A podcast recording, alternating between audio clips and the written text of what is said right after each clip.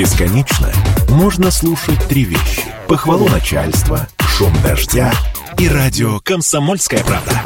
Я слушаю «Комсомольскую правду» и тебе рекомендую. Цариков, Филиппов. Отдельная тема. Три минуты девятого в Екатеринбурге. Радио «Комсомольская правда». Александр Цариков, Павел Филиппов. Одно сообщение по предыдущей mm-hmm. теме. Здравствуйте. В Заречном микрорайоне, пишут нам, активизировались мошенники, которые представляются сотрудниками по поверке счетчиков воды. Турят пенсионеров. Говорят, что на ваших счетчиках э, как раз закончилась поверка. Mm-hmm. Предлагают сразу оплатить 15 тысяч. Не верьте. Не верьте. Поверка, ну, даже если она проводится у вас, она не может стоить 15 тысяч. Да, сумма гораздо более скромная. Замена счетчиков меньше стоит, насколько mm-hmm. я помню. Как-то так. Так что да, друзья, будьте бдительны. И осторожны. И если есть такая ситуация, позвоните в вашу управляющую компанию, задайте вопрос. Да, да, это так. Ну и, пожалуй, совет пенсионерам, э, которым приходят э, такие люди, которые вызывают сомнения у вас, позвоните своим э, детям, пожалуйста, уважаемые пенсионеры. Дети разберутся. Это факт. Андрей Ермоленко, историк, нам присоединился. Доброе утро. Да, Андрей, доброе утро. Доброе утро, дорогие друзья. У нас сегодня тема, связанная с очередной памятной датой в Свердловской области. Во многих городах Свердловской области, в Екатеринбурге вчера прошли уже памятные мероприятия, приуроченные к этой дате. Речь идет о 35-летии вывода советских войск из Афганистана. 15 февраля 1989 года по э, мосту «Дружба», который соединяет Э, афганский город э, Термес и узбекский Хайратон через реку Амударья э, прошли последние подразделения советской армии и символически последним за последним бронетранспортером перешел мост генерал Громов, командующий 40-й армией в Афганистане. Я думаю, кстати, все, кто в 80-е уже был в сознательном возрасте, mm-hmm. помнит это видео. Как раз-таки проходящую ну, да, бесконечную кадры... вереницу бронетранспортеров, бронетехники и так далее. Кадры, кадры есть, они есть в хрониках, в архивах и так далее, да. Mm-hmm. Выходили тогда с красными флагами, с э, приподнятым настроением, ну, все-таки домой, э, но уже очень э, скоро, буквально через, в этом же 89 году, съезд э, депутатов Верховного Совета э, РСФСР принял решение о э, осуждении, моральном осуждении ввода войск в Афганистан, который произошел в 1979 году, десятилетием раньше. И воины-афганцы, вернувшиеся домой, столкнувшиеся уже совершенно другой реальностью Советского Союза, находящегося уже на последнем издыхании, на грани распада, оказались ну, практически никому никому не нужны. Кстати, хочу немножко откатиться в 79 год как раз-таки. Мне тут на глаза попались воспоминания одного из членов Политбюро. Э, я не, не вспомню, кто это был. И мне эта фамилия, несмотря на то, что я, в общем-то, ну, родился практически в тот же год, ни о чем не говорит. Но, тем не менее, эм, человек описывает э, атмосферу, которая стояла, когда принималось это решение, и никто не мог понять, как, зачем и, самое главное, почему. Зачем для чего? Войска, да, для чего это принималось? Серьезно абсолютно. Это говорит один из, ну, наверное, таких топовых политиков э, Советского Союза. Так, э, это абсолютно исторический факт, подкрепленный документами. Советский Союз, Политбюро, э, Леонид Ильич Брежнев, генеральный секретарь ЦК КПСС, не хотели вводить войска в Афганистан, несмотря на то, что Народно-демократическая партия Афганистана неоднократно зафиксировано 11 официальных обращений НДПА к властям Советского Союза о вводе войск. То есть просили? Конечно, просили. Просили многократно. 11 писем зафиксировано, документами зафиксирована просьба о вводе э, советских войск в Афганистан для поддержания порядка в республике. Ну, если мы начали вот с 79 года, ну, давайте начнем с истоков, э, объясним, э, что такое Афганистан и почему в Афганистан были введены советские войска. Ну, раз уж мы о да, выводе да. говорим, давайте объясним, как они там оказались. Ну, начнем с того, начнем давайте с 19 века, века, очень коротко. С британцев? С британцев, конечно. конечно Англичанка гадит. Как без этого? Так. В общем, э, южное подбрюшье Российской империи э, в 19 веке находилось уже под э, серьезным прицелом английского штыка. И первое столкновение с на границы Российской империи с Афганистаном происходили в том числе с британскими войсками. Уходя из британской Индии, англичане оставили одну из очень важных проблем в регионе э, разграничение э, между Пакистаном и будущим Афганистаном э, прошло таким образом, что разъединило племена пушту, пуштунов, э, одного из основных народностей Афганистана. Э, и это породило очень серьезные противоречия между Афганистаном и Пакистаном в дальнейшем, о чем мы еще скажем, переходя к 1979 году. Э, Афганистан к 70-м годам 20 века – это очень отсталое государство, государство феодального типа, в котором большинство населения неграмотные, экономика аграрная, в общем, при этом это, это монархия, королевство Афганистан. Угу. Не будем углубляться там, в историю революции э, и переворотов, которых в 70-х годах 20 века в Афганистане произошло несколько. Скажем только о том, что к 1979 году в Афганистане к власти в результате очередного переворота пришла группировка во главе с э, Наджибулой Амином, э, который, э, с одной стороны, был таким современным деятелем, пытавшимся модернизировать Афганистан, но лавировавшим между традиционалистами, э, которые выступали против всех современных э, изменений, против э, светского характера государства и так далее. В общем, против радикальных исламских фундаменталистов. И эти радикальные исламские фундаменталисты опирались в том числе на Пакистан, в котором находились к концу 70-х годов многочисленные э, школы, э, по, в которых э, обучали... Медресе. В которых обучали и военному делу, и, mm-hmm. и обучали... Давали религиозное воспитание, потому что Афганистан к концу 70-х пытался становиться светским государством, и государство там не поддерживало религиозное образование и радикальные исламские течения. Э, но при этом э, Наджибула Амин э, был склонен скорее к союзу с странами Запада, с США, чем с Советским Союзом.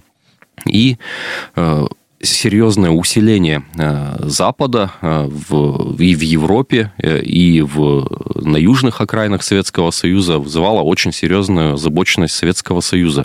На 79 год еще важно вспомнить, это Кемп-Дэвидские соглашения между Египтом и Израилем. Египет вышел из орбиты союзников Советского Союза. Произошло серьезное охлаждение отношений с Китаем в 79 году, разрыв договора договора о советско-китайской дружбе.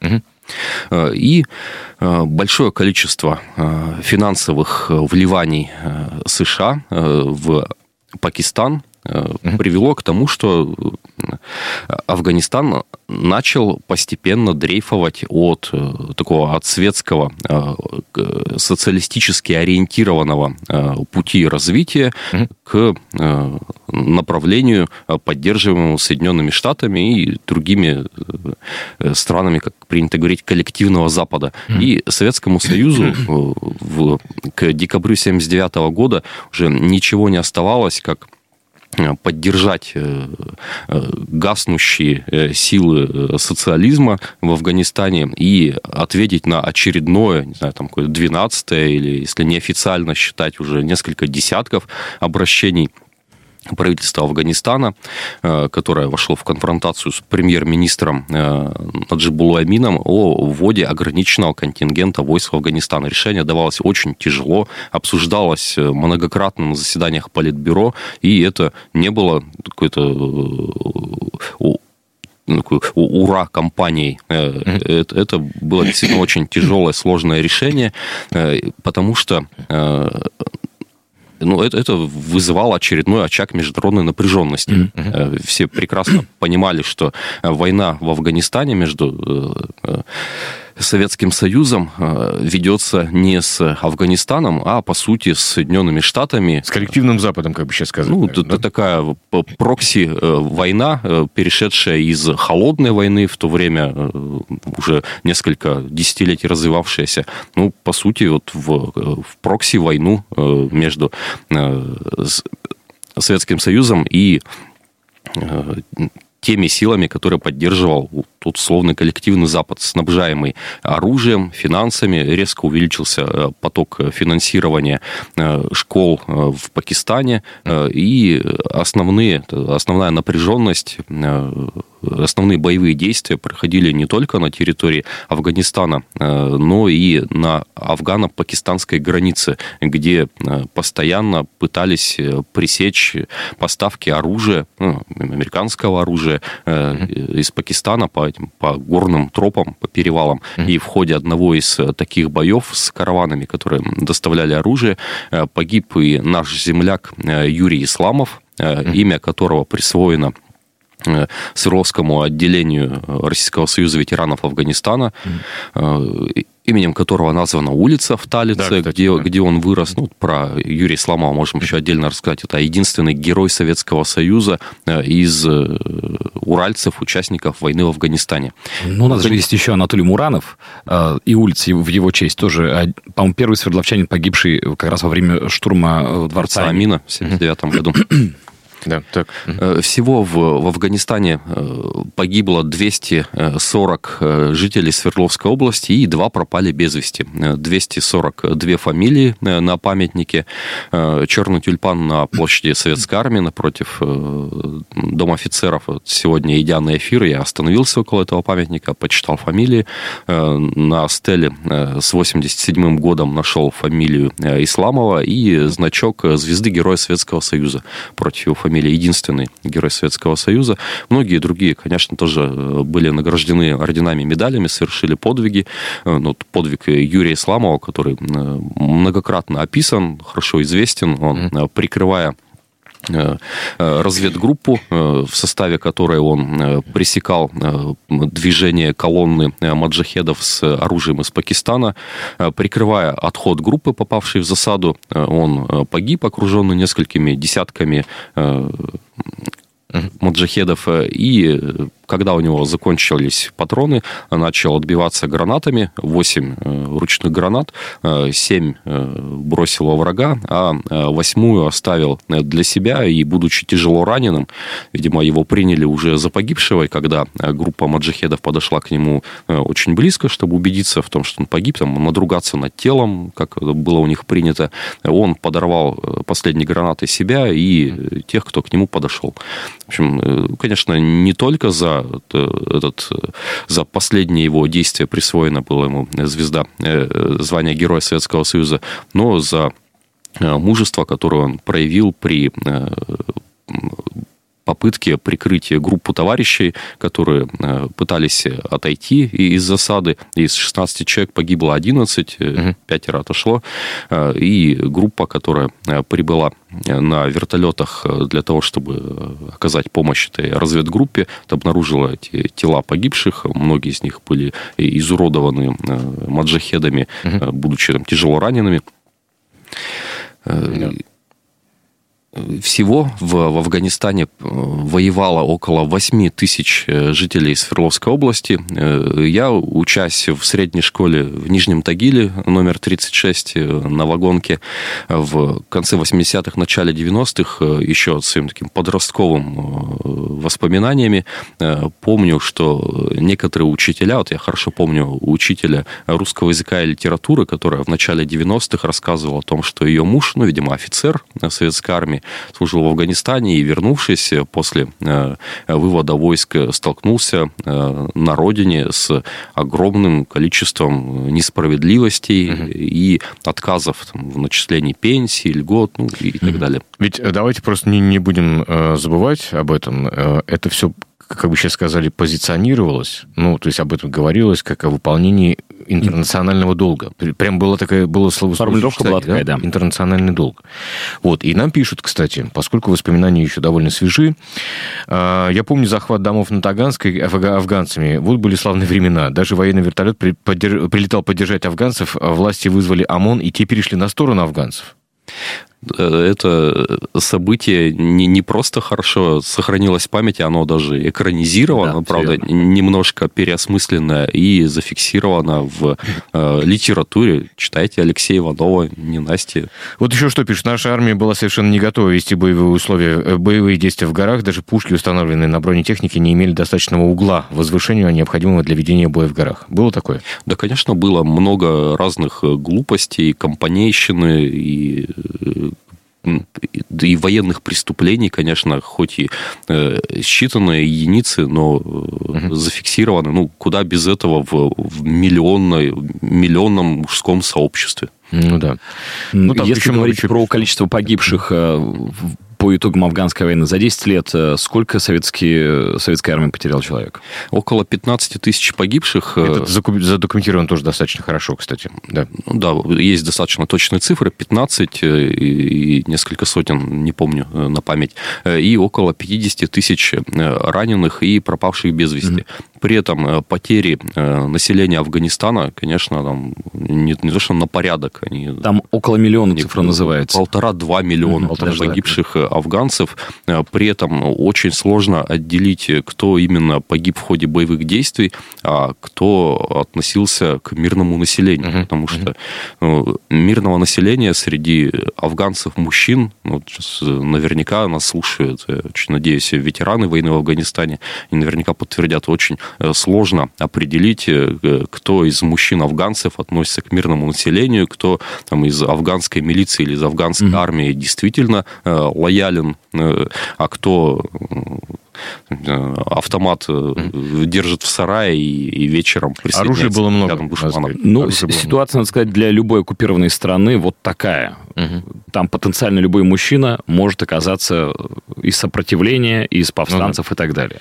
Ну, при этом сопротивление оказывало не, не, не только и, и не столько там, оккупированное население, я в кавычках бы слово оккупация все-таки использовал, сколько религиозные группировки, э, поддерживаемые и э, направляемые из-за рубежа, из Пакистана, угу. обучаемые на американские деньги, снабжаемые американским оружием. Ну вот откуда у афганцев возьмутся там ЗРК «Стингер», например. Ну да, да. Оружие, ну тогда вундерваффе вообще для угу. начала 80-х годов, против которого советская авиация с трудом могла противостоять.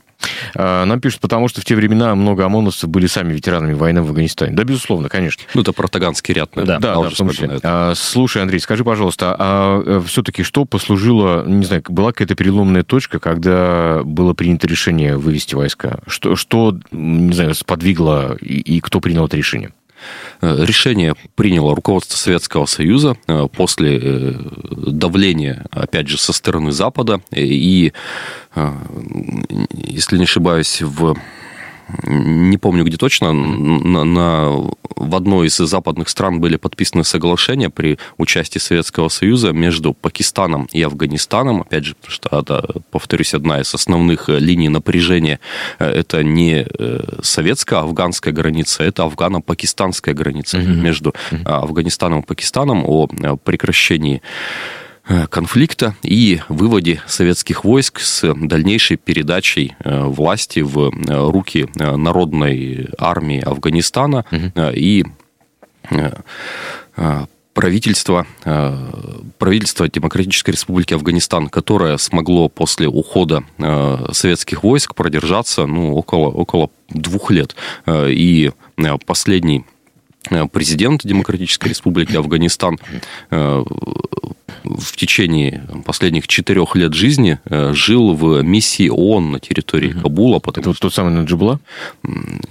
Другой же Нет, был? Наджибула был в Лефортово, насколько я помню, потом его передали обратно, и тут угу. ну, в Афганистане расстреляли уже. То ну, есть понятно. у него тоже биография была очень грустная. Да, не вспомню фамилию последнего угу. президента Демократической Республики Афганистан. В общем, он э, погиб в миссии э, ООН, по-моему, в 94-м или 96-м 1991 году на территории Кабула, которую захватила толпа маджахедов. Угу. После этих событий... То есть в грин-зону они прорвались, вот так называемые, да? Ну, в общем, это много говорит об обстановке в Афганистане, которая десятью годами, там, 15 годами раньше была не лучше и, mm и сдерживалась, из последних сил сдерживалась правительством Афганистана, которое многократно взывало о помощи к Советскому Союзу, э, и угу. Советский Союз очень неохотно там, на 20-ю просьбу Народной демократической э, партии Афганистана откликнулся в декабре 1979 года, угу. возвращаясь к смыслу ввода войск в Афганистан. Угу. Ну, вообще в Афганистане практически каждая из армий приходивших вот уходила в таком состоянии, что лучше бы и, наверное, не начинать. Это касается вот знаменитой истории про британский 44-й полк, э, когда там вернулся один оставшийся, по-моему, врач э, к крепости, которая еще принадлежала и Британии, э, когда его спросили, а где мол армия, он сказал, я вся армия есть.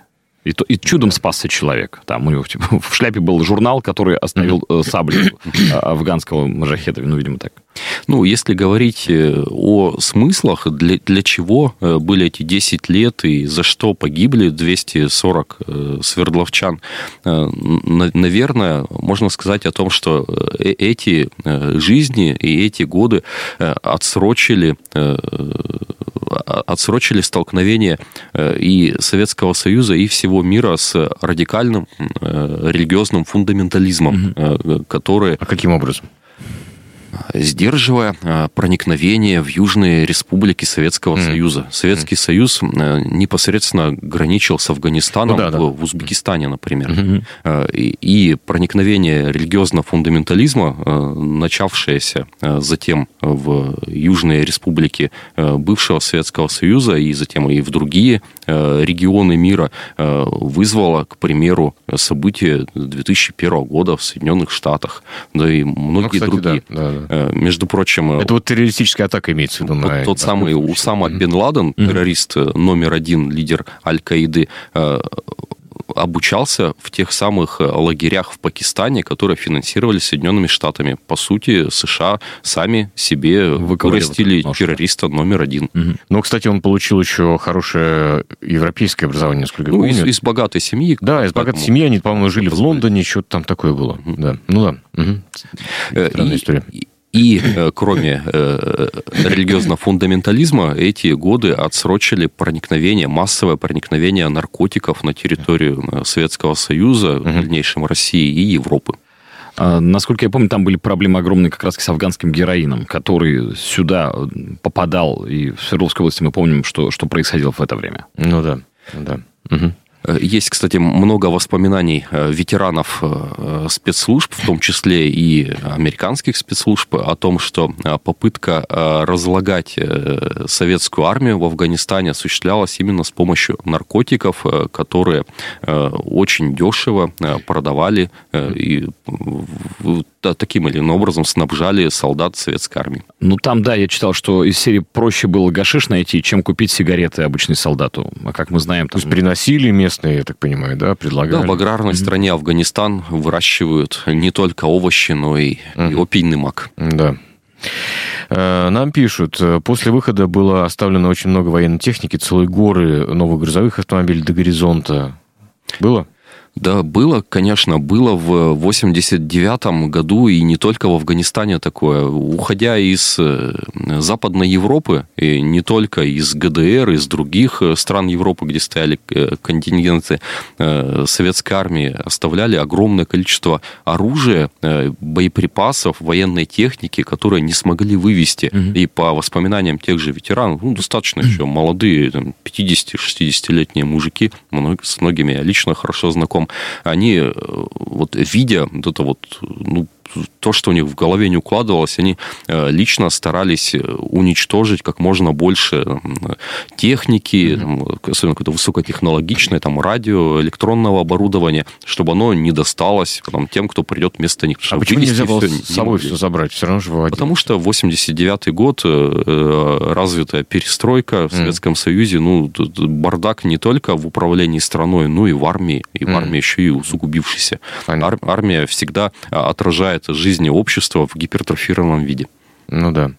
Я, кстати, знаком с Михаилом э, Кожуховым, телеведущим, который был на предпоследнем э, бронетранспортере, выезжавшем как раз из Афганистана. К тому же он еще военный переводчик, он был корреспондентом одной из газет. Круп... Это потом он весь мир уже объехал. А, да, да, и у него была классная программа, посвященная тому, когда он возвращался в Афганистан, посмотреть на те места, где когда-то служил.